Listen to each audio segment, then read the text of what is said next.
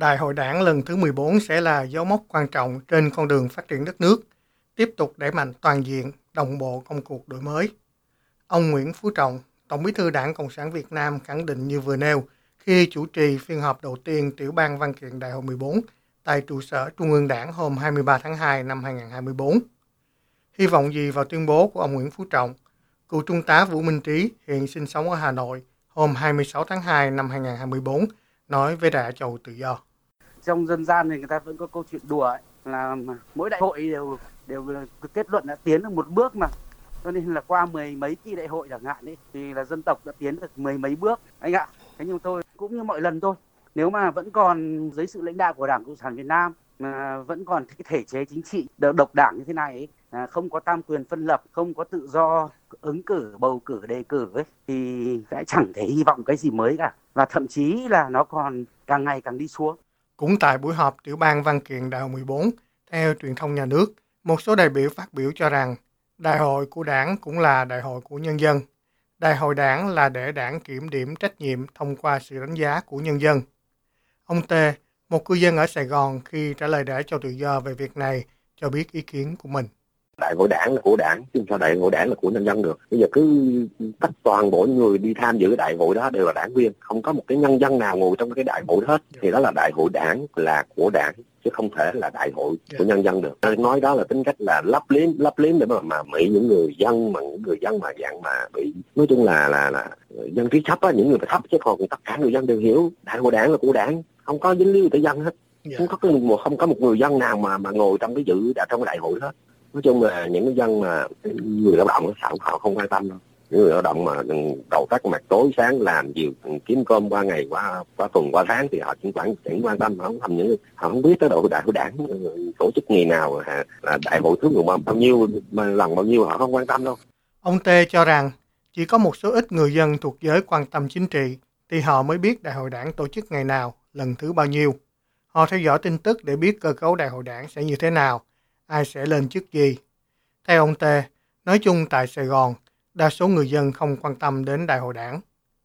Một bạn trẻ ở Phú Thọ không muốn nêu tên vì lý do an toàn khi trả lời đã cho tự do liên quan vấn đề này cho biết.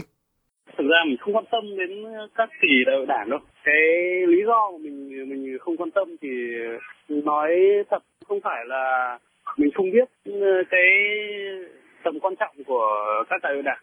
Thực sự mình thấy nó rất là quan trọng vì đảng à, là lãnh đạo mà, đảng là cầm quyền mà, thì chắc chắn là ảnh hưởng đến tất cả mọi người dân, ảnh hưởng lớn chứ không không phải là ít. Thế nên là mình biết tầm quan trọng, mình không quan tâm, tại vì mình thấy là đảng nói thật là nói nhiều, hứa nhiều, nhưng mà làm được ít lắm.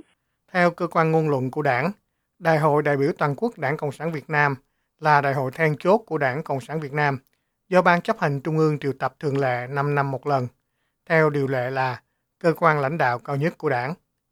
Mới nhất là Đại hội Đảng Cộng sản Việt Nam lần thứ 13, diễn ra từ ngày 26 tháng 1 đến ngày 1 tháng 2 năm 2021, được nói nhằm thảo luận thông qua các văn kiện, thảo luận về nhân sự và bầu Ban chấp hành Trung ương khóa 13. Theo kế hoạch được truyền thông nhà nước đăng tải, Đại hội 14 của đảng dự kiến tổ chức vào tháng 1 năm 2026. Dưới một góc nhìn khác, nhà báo độc lập Nguyễn Ngọc Già từ Sài Gòn hôm 26 tháng 2 năm 2024 nhận định với Đảng Châu Tự Do.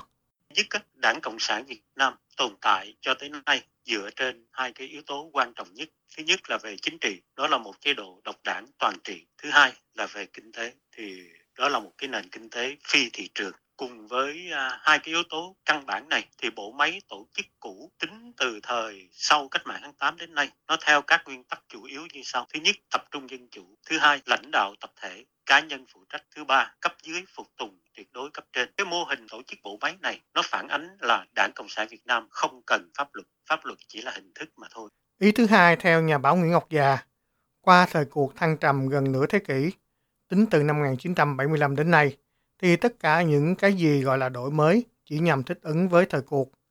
Do đó ông già cho rằng sự đổi mới chỉ mang tính chất tạm bợ, phản ánh hình thức chứ không phải nội dung, phản ánh hiện tượng chứ không phải bản chất. Ông già cho biết tiếp.